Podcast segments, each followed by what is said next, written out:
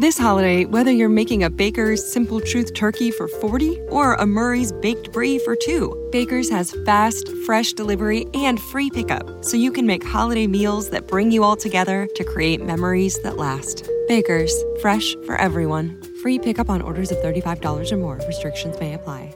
Choose from a great selection of digital coupons and use them up to five times in one transaction. Check our app for details. Baker's, fresh for everyone.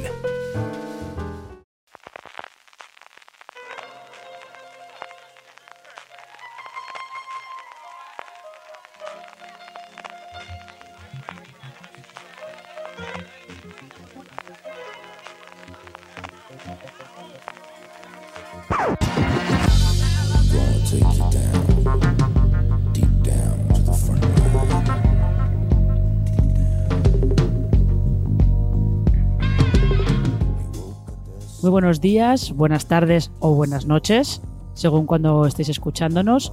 Eh, ¿Cómo estáis, oyentes de Fuera de Series? Creo que ya podemos eh, decir aquello de feliz año nuevo a todos.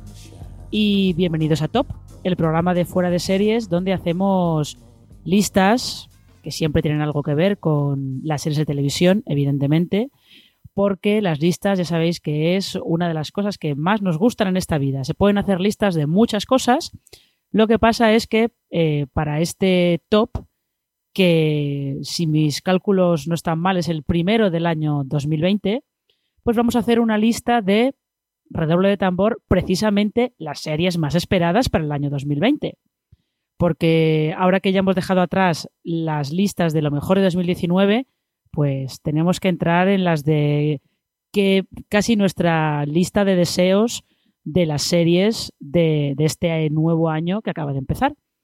Así que vamos a hacer un repasito por, pues bueno, pues por esos títulos que más o menos sabemos que es probable que se estrenen en 2020 o algunos ya tienen fecha de estreno confirmada y que tenemos especiales ganas de ver.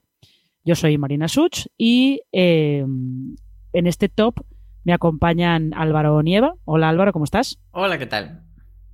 Y Valentina Morillo. ¿Qué tal, Valen?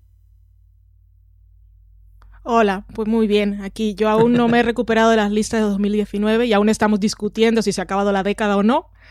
Y me ha costado ponerme en el mood para lo que viene, que he tenido que estudiar porque no estaba todavía preparada. Sí, yo de para hecho todo lo que estaba a punto de aplaudir cuando Marina ha dicho, ya hemos dejado atrás toda la lista de lo mejor de 2019. Bueno, si, yo si queréis podemos dedicar la hora entera de podcast a debatir si la década se termina en 2019 o en 2020. No, Pero por no sé- favor, no sé- pesadilla. No, gracias. No sé si los oyentes quieren semejante tortura. Con lo cual, eh, vamos primero, antes de meternos en la lista, como de costumbre, pues tenemos que explicar un poco cómo hemos hecho estas listas. Eh, ha sido un poquito complicado. Lo que Valen ha comentado es cierto, ha sido un poquito complicado. ¿Cómo has hecho tu lista, Álvaro? Pues yo, mm, para empezar, me he dejado fuera eh, toda esa serie tramposa que mucha gente está metiendo en su lista de las series más esperadas de 2020, que son series que no se van a estrenar en 2020, como son House of the Dragon, ese spin-off de Juego de Tronos o precuela de Juego de Tronos, y la serie derivada del universo del Señor de los Anillos, que no hay fecha, se sabe que se están haciendo, pero que probablemente lleguen en 2021 porque son series que, pues eso, todavía no han empezado a rodarse y necesitan mucha, mucha preparación, muchos meses de postproducción, de meter dragones si lo hay, y de meter orcos o lo que sea. Entonces, no van a entrar. Yo me he ceñido más a series que o bien sabemos fecha o bien sabemos que sí que están previstos pa- para cierto trimestre, para cierta etapa. Y lo que decía es verdad, hay tantas que se me ha hecho ahí un poco un embudo en la cabeza y he dicho, pues venga, estas que, que sé que las quiero mucho y ya veremos. He ido combinando un poco, pues, sobre todo series nuevas, pero también algún regreso. Eh, Valen, ¿y en tu caso? ¿Qué has, qué has hecho? ¿Cómo has, ¿Cómo has conseguido dejar esto solamente en 10 series? Pues mm, he tirado más de las que me acordaba de ellas, que tenía muchas ganas de ver. Luego he confirmado y reconfirmado que se fuesen a estrenar en 2020. Que las que no tenían fecha ya confirmada, que por lo menos supiese que se habían rodado o se estaban rodando. Y no incluí ningún estreno, porque, ¿qué os voy a decir? Por supuesto que espero la segunda temporada de Euphoria, Succession me dejó con Cliffhanger, Barry me dejó con Cliffhanger y se acaba Bojack y todas esas cosas, pero he puesto solo estrenos, novedades. A ver que si el año 2020 va a ser de estrenos tan buenos como este 2019. Yo también espero, que, sí. Eh, sí. yo más o menos he seguido también la misma, las mismas directrices que habéis seguido vosotros. Eh, yo sí que he incluido alguna, alguna temporada nueva eh, y yo he intentado ceñirme a mm, estrenos en España, o sea, series que van a llegar a España en 2020, porque habrá alguna que, pues yo qué sé, siempre hay muchas, hay unas cuantas de las cadenas en abierto estadounidenses que yo tengo mucha curiosidad por ver, pero es que esas lo mismo llegan a España, lo mismo no llegan y he preferido dejarlas fuera por eso, porque no, no está muy claro si las vamos a acabar viendo aquí o no. Así que he intentado eso, ceñirme a, series o que tienen ya fecha de estreno, aunque sea aproximada, confirmada en España, o que más o menos se puede esperar que se vean en los próximos, durante los próximos 12 meses eh, en nuestro país, en las cadenas o en las plataformas de streaming que estén disponibles en España. Así que yo creo que después de esta aclaración eh, podemos empezar. Con lo cual, Álvaro, dinos tu puesto número 10 de tu lista de las series más esperadas de 2020. Pues yo abro fuego ciñéndome a lo que tú has dicho de que sean series que se van a estrenar en España y en este caso es una serie que ya se ha visto en Estados Unidos, pero no aquí. Estoy hablando de Evil o Evil, eh, la serie del matrimonio King, que de repente han pasado de tenernos encandilados con los abogados de The Good Wife o The Good Fight, pues ahora pasan a exorcismos, posesiones demoníacas y cosas un poco más bizarras. Y, nada, en, estos días, cuando llega el 13 de enero en el canal Sci-Fi, así que ahí podemos empezar a ver esta serie que promete ser mucho más loca, quizá más en la línea de, Brain Dead, que, lo que han sido pues esta serie de abogados de estos matrimonios que por otra parte que nos tienen pues eso eh, encantaditos como serie filo. Así que yo le voy a dar oportunidad yo no voy a decir nada de Evil, porque ya veréis por qué no voy a decir nada de Evil. eh, Valen, tu puesto número 10. Mi número 10, por supuesto, yo apoyo la moción de Evil, gran serie, por supuesto, que yo he hecho trampas, ya he visto algún episodio y te, va a gustar, Álvaro. Igual no es tan loca como esperas, aunque sí tiene sus puntos y tiene algunas cosas de sentido del humor, pero bueno, no diré nada. Eh, la que he puesto yo en mi número 10 es eh, Ratchet de Netflix, que no tiene fecha de estreno, pero llegará, que es otro de los proyectos de Ryan Murphy para la plataforma y es esta precuela de Alguien voló sobre el nido del cuco en en la que Sarah Paulson interpretará a la enfermera que da título a la serie desde sus primeros pasos cuando empezó a trabajar en instituciones psiquiátricas y toda su evolución hasta que se, termina enfrentando al personaje que interpretó Jack Nicholson en la película. Además de Sarah Paulson, que ya es un sí para ver cualquier serie, también estarán por allí Sharon Stone, Judy Davis, Cynthia Nixon, Hunter Parrish, Corey Stoll, vamos, que por el elenco también llama la atención. Y a mí me da la sensación de que de Ryan Murphy igual vemos alguna que otra serie más en este, top. alguna, este Lo que pasa es que yo no sé si Ratchet irá para 2020, no lo tengo tan claro, pero bueno, si, si llega, la esperaremos. Sí, no lo sé. Yo creo que está a lo mejor es de las de finales de, de 2020. A ver, porque sí que me suena que habían empezado a rodar, pero Sí, pero como creo que va a ser de estas, de le dieron dos temporadas directamente del tirón, pues ya veremos qué hacen. Em, en mi puesto número 10 está una de las de los estrenos del año que viene cuyo, que más me fascina, el otro ya, ya os contaré luego por qué. Esta es una de las que más me fascina que se llama The Paradise, que es esta coproducción entre, entre MediaPro y YLE, que es la cadena pública finlandesa, que me fascina por el hecho de que sea una coproducción entre España y Finlandia y protagonizada por Fran Perea, porque en Finlandia Los Serrano fue un, fenómeno masivo y generacional. Y luego en realidad yo he podido ver el primer capítulo porque se, emitió en, se estrenó en Londres en un mercado de ficción que se llama Content London. Y en realidad parece que va a ser una serie de misterio como más de toda la vida, con una policía finlandesa que investiga unas muertes en, en Fuengirola eh, ayudada por un policía español, que es Fran Perea, pero es que esa, esa mezcla cultural, eh, esa mezcla de idiomas, porque en el primer capítulo hablan finlandés, castellano e inglés. Así además pasando de uno al otro como si, no como tal cosa, pero, ah, pero tirando mucho de, ese, de esa diferencia de idiomas y ese choque cultural que tengo mucha curiosidad, mucha curiosidad por ver sobre todo eh, quién se la queda en España, porque en, Finlandia se estrena el 9 de febrero, aquí no tiene todavía cadena, pero da la sensación de que no vamos a tardar mucho en, en saber quién se la va a quedar. Y tengo curiosidad, ya digo que es de, las, de los estrenos del año que viene, es de lo, del, eh, uno de los casos que, que, más me fascina que haya, que esto haya, se haya puesto en pie, que, que exista simplemente. Así que ese, ese, es mi puesto número 10. Eso porque tienes información privilegiada y la has visto, porque eso no estaba en ninguna de las listas que estuve eh, no, recorriendo es que, por es el que, internet. Eh, realmente, eh, como en España no tiene cadena ni nada, sí que está, la fecha sí que está en un, pues creo que en un reportaje de Variety, justo que se publicó sobre el Content London, y está la fecha de estreno en Finlandia, pero en España, pues todavía, todavía no se sabe, pero es que os prometo que me fascina. Esta serie es una de las que me fascina del año que viene. Así que, bueno, ya hablaremos si al final se ve en España a lo largo de, de este año o, o, no. Sigamos con el puesto número 9. Álvaro, ¿cuál es el tuyo? Pues empiezo con trampas, porque voy a hacer un, un puesto 9. Ya empezamos. bueno. Voy a hacer un puesto 9 doble. Y, y, van a ser eh, dos series de Movistar Plus, que pero con ganas, y son dos estrenos de, de la cadena. Que por un lado tenemos Nasdrovia, que es una comedia eh, así porque le ha funcionado muy bien la comedia, esas comedias eh, de temporadas cortitas, de 20 minutos, de 6 episodios Movistar, y, y en este caso es sobre gente ahí eh, con la crisis de los 40 que deciden abrir un restaurante para gobernar esa crisis, y están Hugo Silva, que yo le cogí mucho cariño en el Ministerio del Tiempo con su pachino, y mi adoradísima eh, Leonor Watling. Un restaurante, puntualicemos, ruso. Ruso, de ahí viene el nombre Nasdrovia. Y que, que, no sé, si, Marina, qué significaba Nostrovia, era como lo que dicen al, al, brindar o algo así, ¿no? Sí, yo no, no, recuerdo, no recuerdo muy bien. Yo fui, estuve en el rodaje de la serie, nos lo, nos lo contaron y no recuerdo muy bien, pero era algo parecido, sí, algo como un brindis o algo así. Uh -huh.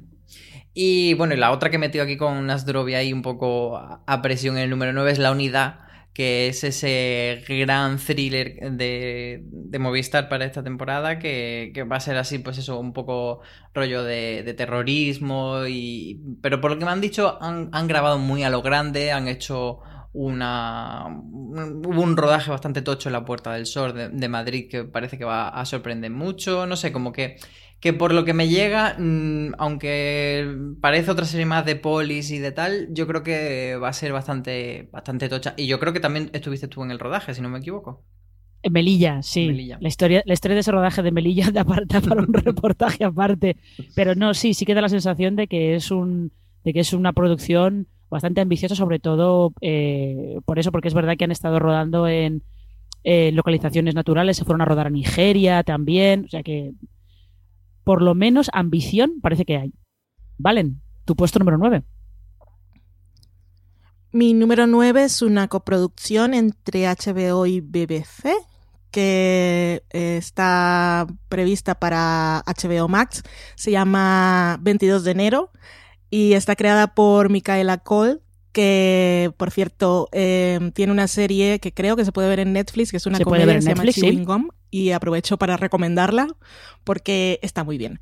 Y como en Chewing Gum, aquí también Coel es creador y protagonista, pero en una historia con un tono bastante diferente.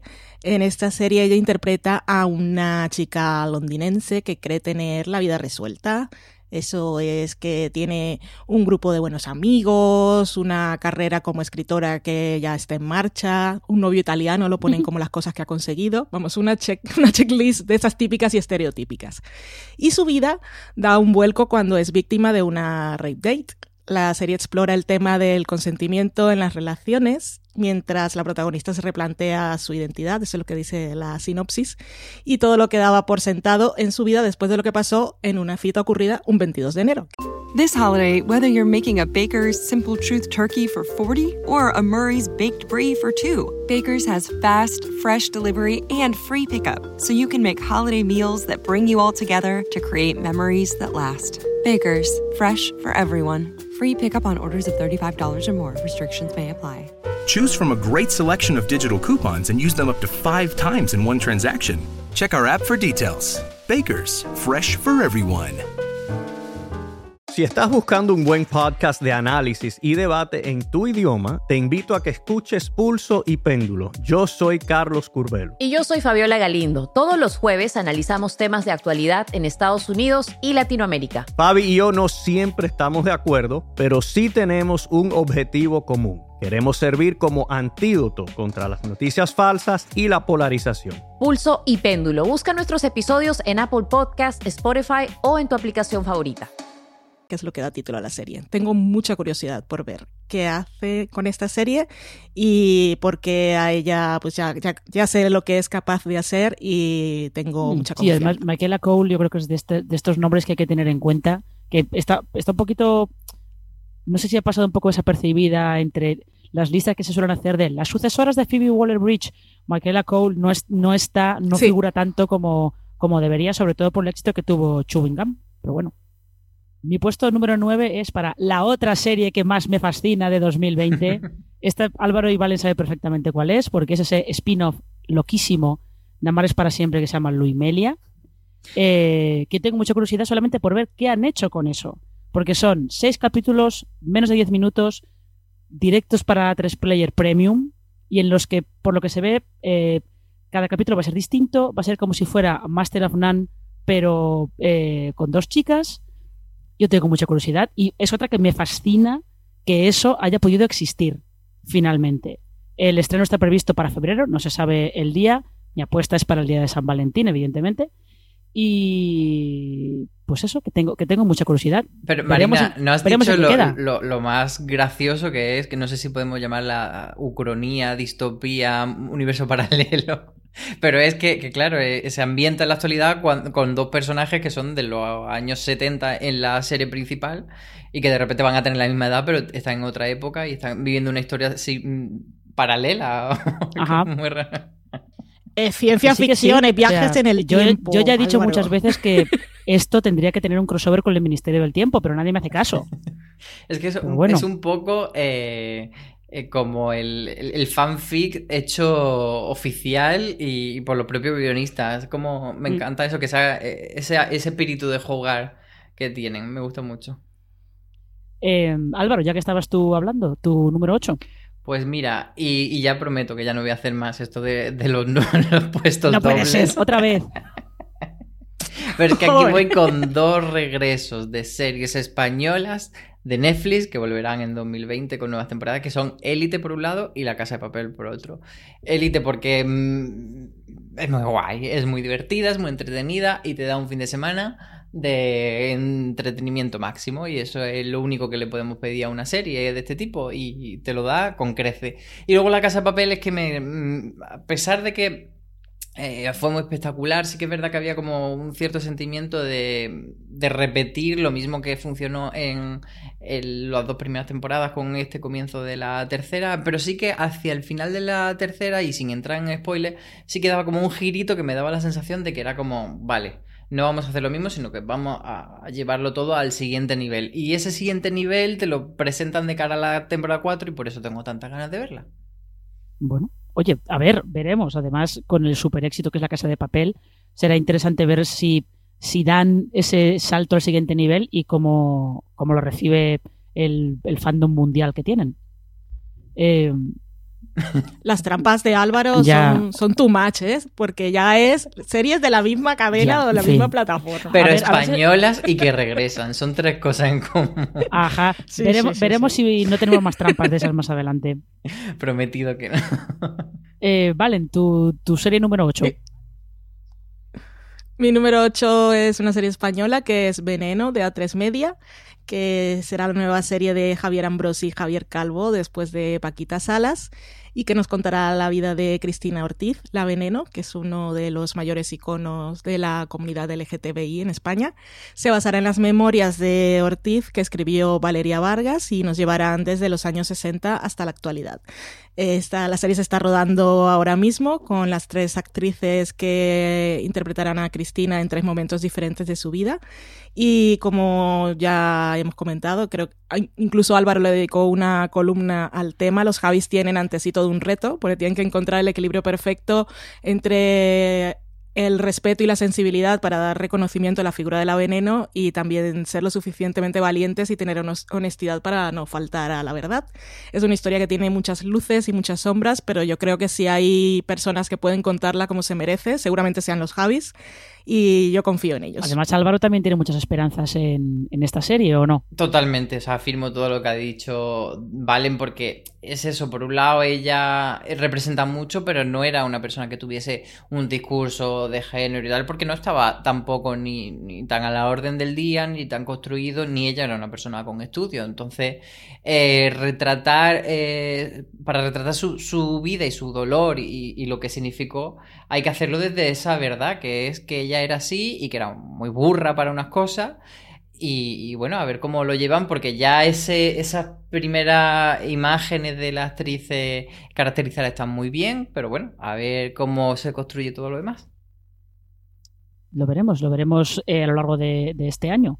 Eh, mi puesto número 8 es para una serie que creo que esta vez sí que sí se va a ver en 2020, pero con esta serie nunca se sabe, que es Snowpiercer, eh, esta adaptación a serie de... Eh, por un lado hay un, hay un cómic francés que se llama el... Eh, no me acuerdo del título en, castellano, creo que en, francés se llama Le Transpersiones o bueno, no sé, algo así. ha sido un, poco Joey cuando... Ha sido muy Joey. Ha sido Swahili eso.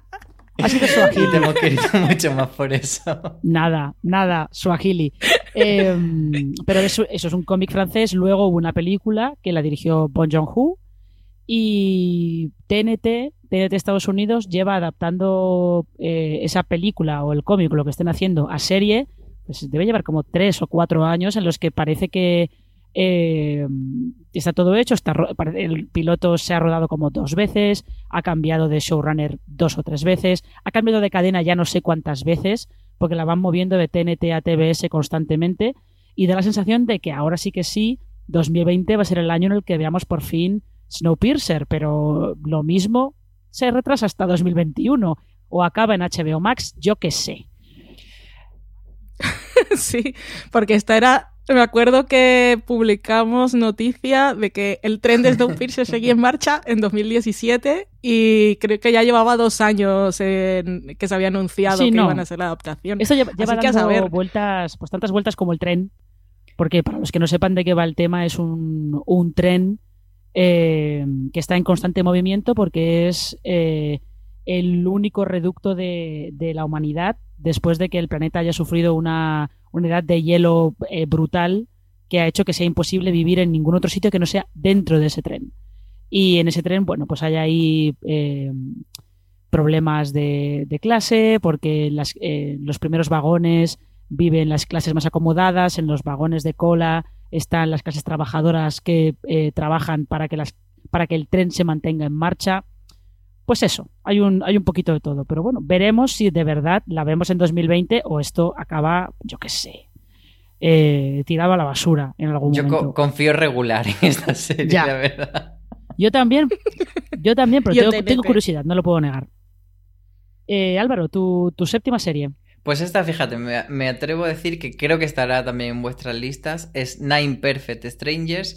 Y, bueno, he querido eh, saber poco de la serie, fíjate, porque eh, tiene dos factores que ya me llaman la atención. Uno es eh, que tiene a Nicole Kidman como una, protagonista, una de las protagonistas y que está basado en una novela de Liane Moriarty, que es la autora de Big Little Lies, y ya con eso me basta. Eh, por decir alguna cosita más, eh, bueno, el concepto de Nine Perfect Strangers, nueve perfectos desconocidos, es porque el personaje de Nicole Kidman eh, lleva como una especie de la jefa de un retiro espiritual al, que van esos nueve perfectos desconocidos, cada uno por su razón y cada uno por reencontrarse, y que tiene unos métodos un poco raruno para, pues esto, un poco las pijadas estas de autoayuda llevadas al evento. Y, nada, eh, la otra prota así más, más central del libro es una novelista eh, definida como novelista menopáusica eh, de, novela de novela romántica en su, en su apogeo. Y, y, bueno, no sé, es como que sé poco, pero las cosas que sé me apetecen mucho. Es una serie de Hulu y si no recuerdo mal no tiene cadena en España, pero dudo que no, que no la vaya a conseguir. Ya, eso sería, sería muy raro que se quedara en el limbo esa serie. Sí, y creo que va para junio, si no me equivoco. Bueno, pues eh, apuntamos fecha. ¿Valen? ¿Los siete? Mi número 7 será la serie de Buen Rollo, espero, y creo que es la única así de mi lista, es Love Life, que es de HBO Max, que es una comedia romántica en formato antológico, que yo creo que va a ser así un poco Modern Love, aunque esta no es antología por episodio, sino por temporada, y en cada temporada seguirá el viaje de un protagonista desde su primer amor hasta el último. Y la serie lo que su premisa eh, o su tesis es que cada persona que se cruza en nuestro camino romántico nos ayuda a construir la persona que seremos cuando encontremos el amor con el que decidamos compartir el resto de nuestros días. Si ese es el caso, vamos. La protagonista de la primera temporada será Anna Kendrick, que a mí aparte me cae muy bien, así que ahí tengo Love Life. Interesante, están poniendo más de moda estas, estas series de, de antología, la verdad. Y veremos si, si llega, porque ya. no sabemos HBO Max qué le va a pasar, pero bueno, suponemos que sí. Pero a ver. Eh, bueno, suponemos las que están producidas directamente para HBO Max, suponemos que tendrán cierto encaje en HBO España, pero mmm, hasta que HBO... Sí, o sea, pero nos dijeron que seguro no. O sea... sí, exactamente, sí, yo creo que hasta que HBO Max no empieza a funcionar y creo, creo que la fecha que se daba así como más cercana era abril, pues mm. no, no sabremos qué pasa con estas series. Eh, y mira, de HBO Max vamos a saltar a Disney Plus porque mi puesto número 7 es para The Mandalorian. Esa serie que ya todo Twitter ha visto eh, de maneras poco, vamos a decir, poco heterodoxas, pero que no llega a España hasta el día 31 de marzo, que es cuando Disney Plus arrancará oficialmente en, en nuestro país.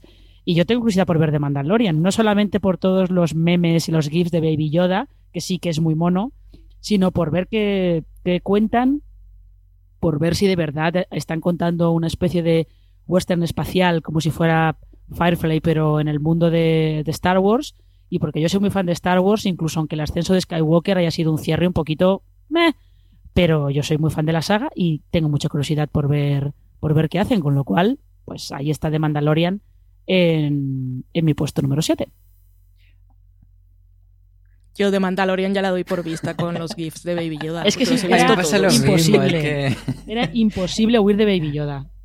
Es que no quiero ver de Mandalorian. O sea, yo ya he visto los GIFs de Baby Yoda y lo demás me importa tres narices. Yo la quiero ver solamente por ver si Pedro Pascal se quita el casco en algún momento. Pero eso lo puede Pero buscar no en internet, que seguro te lo dicen. Dejadme, dejadme. Yo me entiendo. eh, pa ti, pa ti. Eh, Álvaro, tu puesto número 6. Pues mira, voy con una serie que Netflix estrena el 10 de enero. Es AJ and the Queen, la serie de RuPaul que produce junto a Michael Patrick King, que es el, uno de los guionistas más importantes que tuvo Sexo en Nueva York y el que hizo luego las películas y tal. Y, y coge una premisa que es bastante normalita, pero bueno, que, a mí me llama la atención y sobre todo a ver cómo la ejecutan, que puede quedar muy bien o muy mal. Pues bueno, eh, hace de. Mm, RuPaul hace de una drag queen, que no es él, es un alter ego.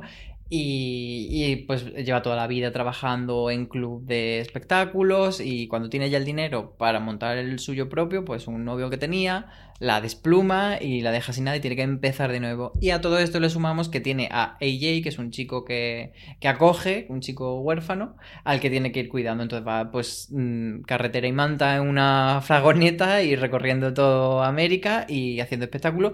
Y tiene a muchas de la drag de RuPaul Drag Race, pues haciendo cameos, etcétera. Entonces, a ver si todo ese festival de momentitos realmente tiene coherencia y cohesión o simplemente son gracieta y se queda en nada. Pues lo comprobaremos. Bueno, Ojalá la titulen en España Carretera y Manta en una fragoneta. Travestis en una fragoneta. No, o que, o que le pongan directamente AJ eh, y la Reina del Desierto. Porque es que me suena todo un poquito a Priscila Reina del Desierto y estoy muy Total. a favor. This holiday, whether you're making a Baker's Simple Truth turkey for 40 or a Murray's Baked Brie for 2, Baker's has fast, fresh delivery and free pickup, so you can make holiday meals that bring you all together to create memories that last. Baker's, fresh for everyone. Free pickup on orders of $35 or more. Restrictions may apply. Choose from a great selection of digital coupons and use them up to five times in one transaction. Check our app for details. Bakers, fresh for everyone. Si estás buscando un buen podcast de análisis y debate en tu idioma, te invito a que escuches Pulso y Péndulo. Yo soy Carlos Curbelo. Y yo soy Fabiola Galindo. Todos los jueves analizamos temas de actualidad en Estados Unidos y Latinoamérica. Fabi y yo no siempre estamos de acuerdo, pero sí tenemos un objetivo común. Queremos servir como antídoto contra las noticias falsas y la polarización. Pulso y Péndulo. Busca nuestros episodios en Apple Podcast, Spotify o en tu aplicación favorita. Estoy muy a favor. Eh, Valen, ¿cuál es tu puesto número 6? Mi número 6 es un poco más serio, que da un poco de bajona después de la propuesta de Álvaro con título y todo. Es La Conjura contra América, que llega a HBO el 17 de marzo. Es una reimaginación de una novela de Philip Roth, eh, Roth, que es una ucronía centrada en una familia judía de Nueva Jersey, que es testigo del ascenso político de un señor que se convirtió en héroe de guerra, pero que era un populista xenófobo en los años 40, hasta que se convierte en presidente en los Estados Unidos después de, de derrotar a Roosevelt. Así que tengo curiosidad. Es una serie que está escrita por la gente de The Wire, David Simon y Ed Burns, y está protagonizada por Wynonna Ryder, Zoe Kazan, John Turturro, y es miniserie, entonces la veré, que serán seis episodios. Seguro serán un poco densos, pero las fotitos que han salido por ahí me llaman la atención. Ya, yo tengo, tengo, tengo mucha curiosidad por esta, ¿eh? porque además es curioso, porque si yo no recuerdo mal, es, es Charles Lindbergh el que acaba. Eh, y casi Sí, todas sí, las- sí. hay muchas ucronías que, que arrancan en Estados Unidos en plan de eh, la historia paralela de Estados Unidos si Charles Lindbergh eh, hubiera hubiera hecho de verdad carrera política y cosas así, porque si era un señor un poquito, sí, antisemita y xenófobo y sí, habría sido algo, algo curioso. Creo que en The Man in the High Castle, en el libro por lo menos, también hay algo, hay algo con, con Lindbergh. Mi sexto, mi sexta serie, pues mi sexta serie es eh, una tercera temporada eh, y esa tercera temporada de Killing Eve porque me interesa ver qué van a hacer con una nueva responsable eh, cuyo nombre acabo de olvidar. Eh, pero tengo mucha curiosidad porque después de la primera temporada con Phoebe Waller-Bridge, la segunda con Emerald Fennell y ahora esta tercera con una guionista completamente nueva, pues me, me interesa ver qué hacen con, con Eve y Villanelle y más después de cómo se quedó la segunda temporada, con lo cual, pues ahí, ahí la tengo yo en mi lista, esperando que me sorprendan por lo menos. Y vamos a entrar a, a los puestos de honor, los puestos de cabeza, como quien dice, de la lista, porque estamos en el número 5. ¿Qué, ¿Qué serie tienes en ese puesto, Álvaro? Pues es la última serie española que tengo en mi lista y es Mira lo que has hecho, que no tiene fecha de estreno, normalmente ha ido para febrero, pero este año se retrasó un poco el rodaje y parece que pues va un poco después, pero vamos, se espera para antes de verano y será la conclusión de esta serie semi-autobiográfica de Berto Romero. eh, que tiene pues esta tercera parte como cierre. A mí me da mucha pena, la verdad, que sea la última temporada, porque me parece que daba de sí para cinco u ocho temporadas. Pero bueno, espero mucho eh, que la cierren bien y que sea maravillosa y que la vuelva a poner siempre en mis top de lo mejor del año. Nada, ahí, ahí queda el, el mega fan que tenemos en, en Fuera de Series de Mira lo que has hecho, junto con, con Francis Arrabal, que también es muy fan. Eh, Valen, tu puesto número 5. Mi número 5 aún creo que aún no tiene cadena confirmada en España, pero yo asumo que va a venir porque como no. Es Pequeños Fuegos por todas partes, que es original de Hulu y está producida y protagonizada por Reese Witherspoon y Kerry Washington, así que yo creo que creo que tiene Sí, posibilidades alguna, yo creo de que, que alguien sí. la pille, un HBO o algo así. está basada en una novela que está editada en España y está ambientada en una zona residencial así como privilegiada. Sigue a dos familias, principalmente a las madres y a sus hijos adolescentes.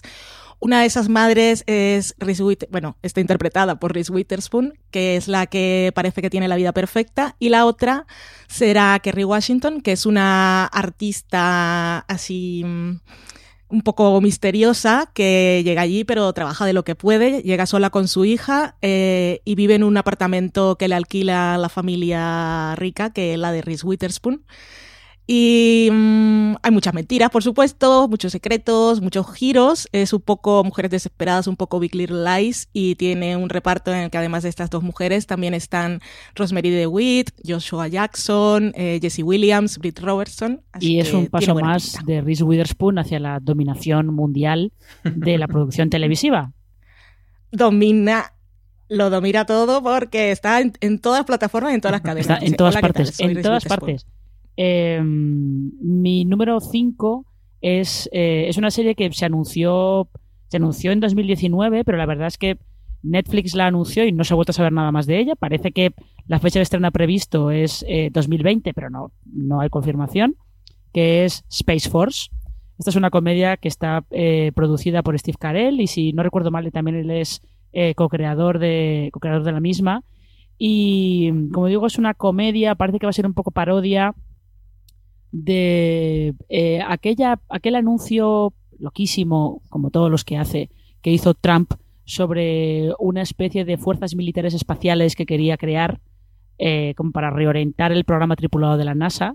Él lo soltó así, lo dejó caer, todo el mundo se quedó muy confuso de esto que quiere decir y lo que van a hacer en Netflix es eh, utilizar ese, ese anuncio, aunque creo que ellos están intentando separarse de, de él y es ya, es como, sí, claro, seguro que sí que nos habéis inspirado en él. Eh, y van a hacer eso, pues una comedia sobre esas fuerzas espaciales de, Estados Unidos que tienen pues que velar por el, por el bien del país y, todo eso. Como digo, eh, hay muy poca información, ni siquiera se sabe si han empezado a rodar, con lo cual igual esto hasta 2021 no lo, no lo terminamos viendo, pero, pero tengo curiosidad por, por Space Force, a ver qué pasa. Es un poco tendencia 2020, ¿no? Comedias espaciales, porque está también Avenue 5, bueno, Avenue 5, perdón, que, yo el número lo leo en español. Y, bueno, y luego está la de Seth MacFarlane que lleva ya varias temporadas, entonces igual hay como una categoría, las mejores series espaciales de comedia. Pues sí, una subcategoría, eso habrá que, tendremos que estar atentos a ver, a ver qué pasa. Eh, Álvaro, puesto número 4. Pues esta yo creo que todos tenemos muchas ganas. Es Run, escrito Run, o sea, Corre, que es la nueva serie de Phoebe Waller-Bridge, en este caso para HBO, y no nos hace falta decir más, ¿no? Ya sabemos que esa es la nueva serie de Phoebe Waller-Bridge y la queremos ver. Pero bueno, por contar un poquito, eh, esta vez ella no va a ser la prota, sí que va a salir, pero no es la prota, sino que es Merritt Weaver, que es esta actriz que ha ganado el, Emmy tanto por Nars Jackie como por Godless y que este año estuvo también en Creedme. Dato random, se llama realmente Merritt Carmen Weaver, que solo parece que quererla qué, qué genial, qué genial. Importante. Y la serie pues va de, de una, una, mujer que lleva una vida bastante monótona, pero que tiene como un pacto de juventud eh, con un exnovio que, que se basaba en que cuando les fuese muy mal la vida, les mandarían, se mandarían un mensaje que pusiese run, simplemente corre, y entonces tendrían que fugarse y, dejar todo toda la vida que están llevando a cabo y, reinventarse y hacer algo distinto. Entonces una premisa bastante chula, pero a ver cómo, hacia, hacia dónde va, porque como, como punto de arranque guay, pero bueno, Veremos a ver qué nos tiene preparado más. Es un, es un, punto de arranque muy de comedia romántica. Lo que pasa es que luego ellos la han descrito como eh, thriller cómico, así que ya veremos. Eh, Valen, ¿cuál es tu, puesto número 4? Mi número 4 es Mirces América, que es de FX, es una miniserie de nueve episodios, está ambientada en los 70, está basada en hechos reales y protagoniza Kate Blanchett, o Blanchett, siempre tengo la duda. Eh, que Blanchett, le diré, es una de las actrices de Hollywood que siempre está dispuesta y hace muy bien reivindicaciones feministas y para esta miniserie se pone en un papel en el que está del otro lado del debate. Interpreta a Phyllis Schlafly, que busca cómo se pronuncia, que es una abogada constitucional eh, y activista republicana que en su momento se opuso muy firmemente a la ratificación de la enmienda de igualdad de derechos. Y Mrs. América nos, nos mostrará este periodo de la historia en Estados Unidos que cambió para siempre todo el panorama cultural, social y político, que ahora es muy relevante y todo. Y además de esa figura, también estarán representadas otras figuras reales como Gloria Steinem, Betty Friedan. Y en el reparto están Uso Aduba, Ross Byrne, Melanie Linsky, Margot Martindale, Sarah Paulson, que también está en todo, John Slattery, Nisi Nash, Elizabeth Nada, casi nada. nada, Tengo nada. muchas ganas de ver esta. Ahí, ahí, ahí hay calderilla. Seguro, seguro alguien nos llama la Bueno, atención. Pero es, es una es una es un- una iniciativa interesante, sobre todo teniendo en cuenta que en Estados Unidos ahora hay bastantes eh, legisladores republicanos que están intentando eh, Mm. derogar la ley, la jurisprudencia del aborto que hay en el país, con lo cual, pues es interesante que, vayan a estrenar esta miniserie. Eh, mi puesto 4 es una de la que ya ha hablado Álvaro, es Evil. Eh, no, voy a, no voy a decir nada más, solamente que eh, efectivamente los King aquí lo que hacen es eh, mostrarnos a un grupo de a tres personas que se dedican a investigar posesiones demoníacas. Sobre todo investigan si son reales o no lo son. Y yo también he podido ver algún capítulo, como Valen, he hecho un poco de trampa. Y lo más destacado no es solo que mantenga ese sentido del humor así un poco especial que tienen los King, sino una sensación constante de mal rollo que hay por debajo que, que está muy lograda. Y pues tengo mucha curiosidad por, por ver cómo, cómo sigue. Se estrena, como ya ha dicho Álvaro, se estrena en Sci-Fi el 13 de enero, si no recuerdo mal. Vamos a por el podio. Álvaro, número 3. Pues empieza ya el reinado de Ryan Murphy en mi lista, que lo tenía abandonado al pobre. El 1 de mayo eh, se estrena Hollywood en, en Netflix. Es la primera serie producida expresamente para Netflix de Ryan Murphy. Y en la que nos quiere contar el ho- la época del Hollywood dorado y hacer una visión tanto de pues del sistema de Hollywood como del sexismo dentro de la industria y lo, lo definen, eh, lo que quieren contar es cómo todo ha cambiado y nada ha cambiado. Entre el casting tenemos a Darren Criss de Nuestros Amores, eh, prota entre otras cosas de aquel American Crime Story Versace. Y también están pues, gente que ha colaborado con él como Dylan McDermott, Patty Lupone y Jim Parsons que se une también a, a la crew de, de Ryan Murphy. Entonces yo creo que después de, de Feud, eh, que fue un aproximamiento muy chulo a, a ese Hollywood dorado, pues bueno, otra vez eh, Ryan Murphy y Hollywood dorado, estamos todos a bordo y nadie me puede llevar la contraria. Ya. Yo tampoco. Yo no seré Yo quien lo no, haga, ¿no? Vamos, no osaría hacerlo, sobre todo porque es que también tengo curiosidad por Hollywood, que parece que va a ser un poco como una secuela secuela espiritual de, de Feud, de la primera temporada de Feud. Así que bueno, a ver. Eh, Valen, ¿qué serie tienes en, en tu puesto número 3? No incluí Hollywood en mi lista, pero también está. Vamos. la tercera es Hunters, que es de Amazon Prime Video, que es una historia que está ambientada en Nueva York a finales de los años 70, que sigue a un grupo de cazadores nazis. Y con eso ya está todo lo que yo necesito para ver esta serie, que aparte hemos podido ver el tráiler y tiene así un tono pues de comedia o de humor negro que me llama la atención. Al Pacino será el líder de un, e- de un grupo que la verdad es bastante ecléctico, de esos cazadores nazis, y todo lo que sea ca- cazar nazis me parece bien. Eso, especifiquemos que es está, cazadores de nazis. No sea que la gente piense que son cazadores nazis. Eso, Exactamente. Perdón, cazadores de nazis, sí.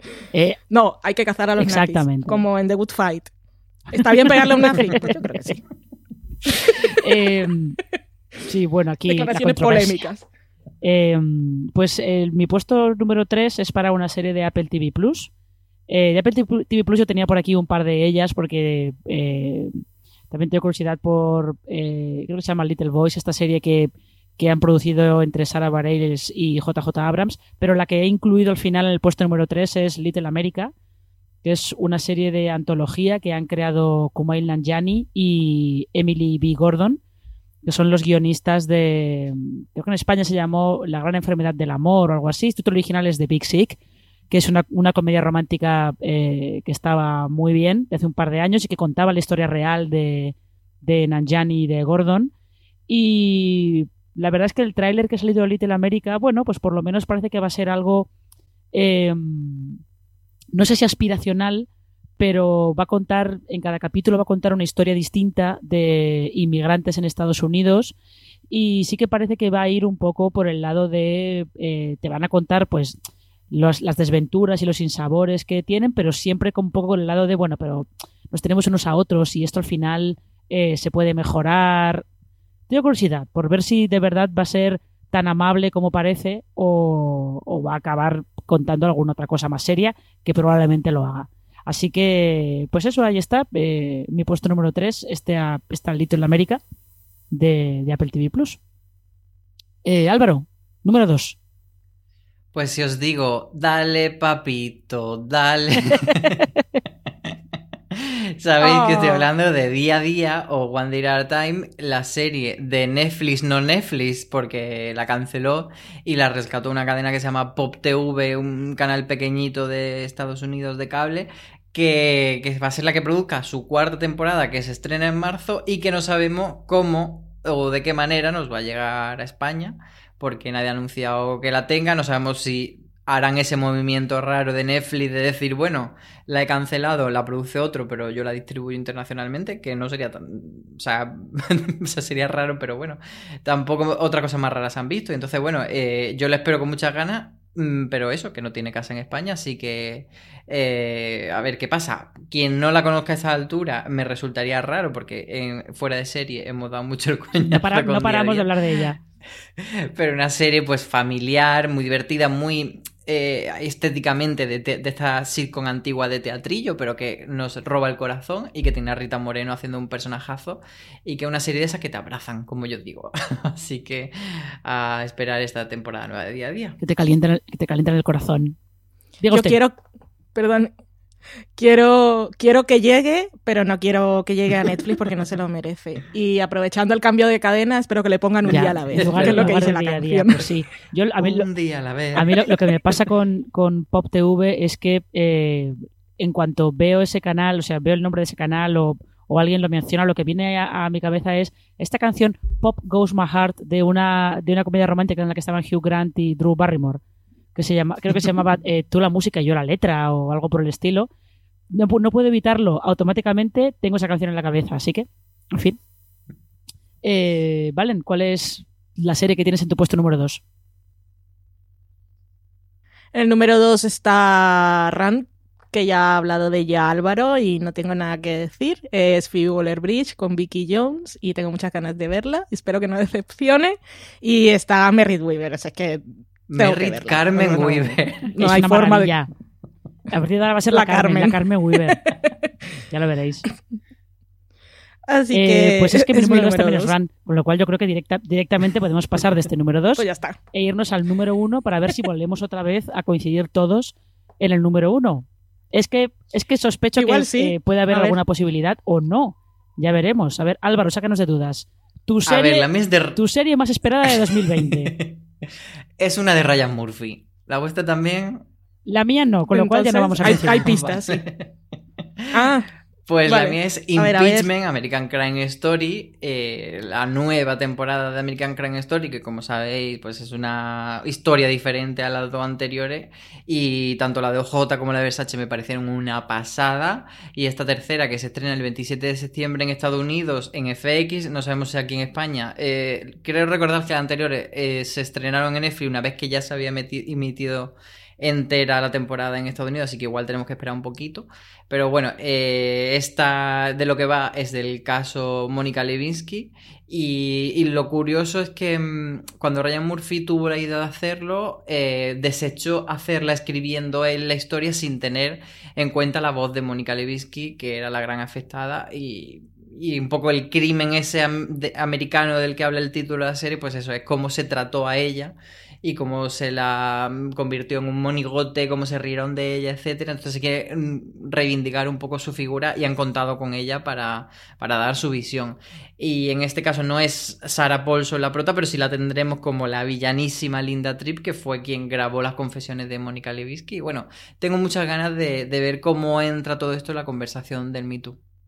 Sí, porque además hay ahí el Me Too y la conversación, las, eh, las conversaciones que ha habido también este año sobre. Eh, ay, Dios mío, eh, sobre eh, las lapidaciones en redes sociales y, y todo eso. O sea que puede ser, puede ser bastante interesante. Eh, Valen, número uno. Coinci- Bien. Coincido con Álvaro, ese era mi número uno. Fue, fue la primera que apunté en la lista. Y pues ya os ha contado Álvaro de qué va. Tengo todas las ganas y toda la fe porque las dos primeras temporadas de American Crime Story han sido fascinantes y esta tiene todos los elementos para hacerlo también. Y por añadir algo, pues solo contar un poco del casting, que decía Álvaro que estaría Sarah Paulson como Linda Tripp. También estará Benny Feldstein, que será Mónica Lewinsky, que es la que vimos en Booksmart, o sea que top. Eh, también estará por ahí Annalek Ashford, que era esta que veíamos en Masters of Sets y en alguna otra serie que ahora no me acuerdo. Y quien será Bill Clive Clinton es... Clive Owen. Eh, ay, ¿cómo se llama? Se me ha ido eso, Clive Owen. Así que todo maravilloso. Aún no han casteado a Hillary, pero con este elenco maravilloso. yo también tengo, yo también tengo muchas ganas de esta ¿eh? tengo mucha curiosidad, pero mi puesto número uno no es para Ryan Murphy. Lo siento, Ryan. Oh. Eh, mi puesto eh, número uno es para eh, Patria, que se va a estrenar en, en mayo en HBO España y mm, esta la tengo en el puesto número uno un poco por lo que tiene que representar para HBO España, porque va a ser su serie, por mucho que se haya estrenado en la producción de ficción propia con Foodie Love, eh, es Patria la serie por la que todo el mundo la va a juzgar sobre si están haciendo bien las cosas o no, que solamente sea la segunda serie que veamos de ellos. Y luego además, eh, pues es verdad que tiene potencial para ser una serie complicada y, y polémica porque adapta el libro de Fernando Aramburu que se centra en, en dos familias afectadas por el terrorismo de ETA y mm, eh, puede dar puede generar mucha conversación y de hecho yo creo que eh, el éxito de Patria se va a medir igual no tanto por si la serie está bien o no, sino por el nivel de conversación que genere, por si de verdad se crea ese debate que yo creo que desde HBO España están también esperando que se genere ese debate alrededor de la serie. Así que, bueno, veremos. Ese es, ese es mi puesto número uno. Creo que ha quedado un top bastante variadito. Hemos coincidido en algunas, pero no en todas.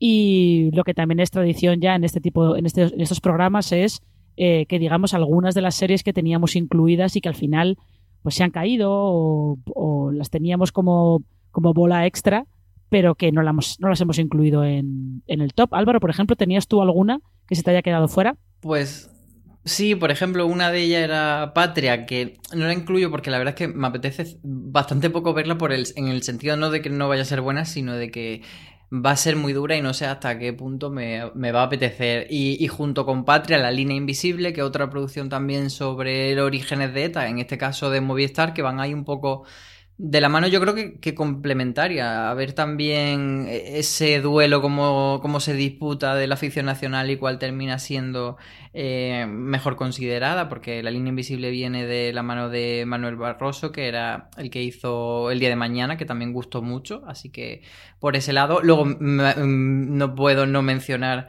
aunque sea por Francia Raval de New Pop, yo no la espero, pero sé que él sí.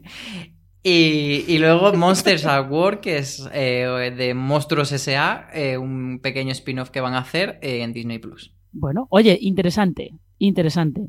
Eh, ¿Valen? ¿Alguna que te hayas dejado fuera?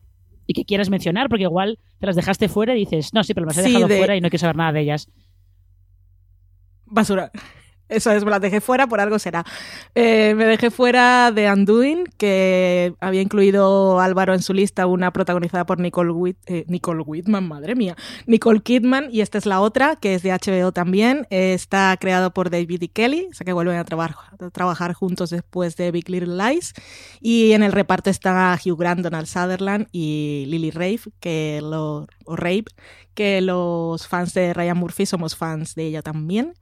Y de regresos, que ya mencioné antes de empezar la lista, dije todas las que no había puesto, pero también espero la quinta temporada de Magicians, que también nos dejó ahí en un punto muy importante, y la temporada final de Cheats Creek, que ahora nos, las, nos la trae Movistar más pegadita al estreno en Estados Unidos. Bueno, eh, yo, sí que me, yo sí que me he dejado algunas, pero tampoco algunas, bastantes pero eh, por ejemplo sí que tengo curiosidad por ver 30 eh, monedas, que es la serie que está haciendo Alex de la Iglesia para HBO España. Eh, tengo cierta curiosidad, aunque también me da un poco de...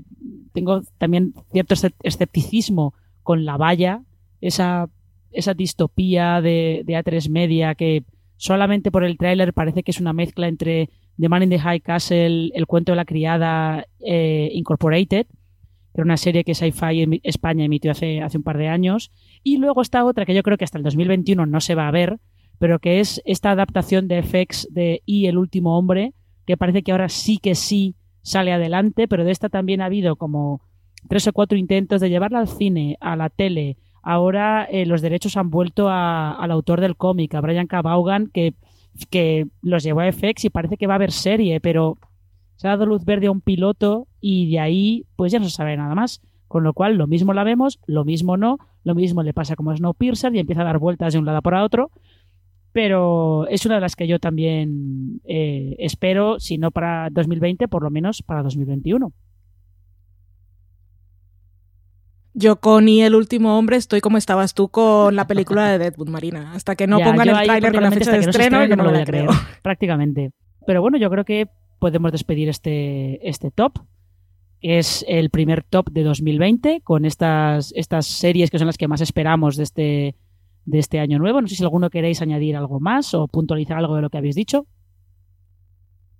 No, no, estoy de acuerdo con todas mis opiniones. Simplemente decir que, hay muchas series españolas, la verdad, ahora cuando mencionabas tú alguna, Marina, estaba pensando que hay bastantes más que podríamos haber incluido, pero como las vamos a repasar en gran angular, pues promoción, promoción, ahí esperamos a los oyentes. Efectivamente, y además también os queremos recordar que hay un, post en, en fuera de series.com, en la web, justo que detalla las 20 series más esperadas de 2020 por si, por si queréis eh, buscar ahí alguna que no hemos mencionado en este top, que hay unas cuantas que no hemos mencionado en este top.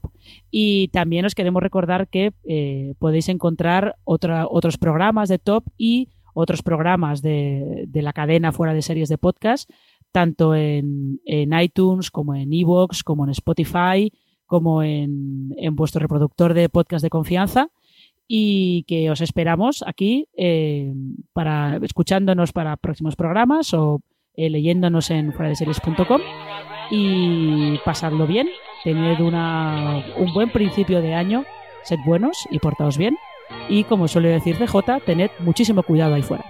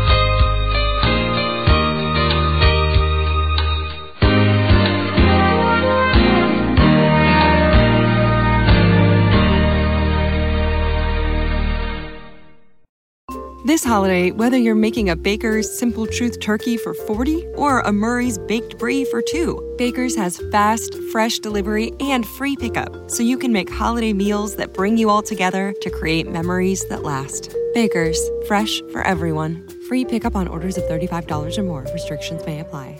Choose from a great selection of digital coupons and use them up to five times in one transaction. Check our app for details. Bakers, fresh for everyone.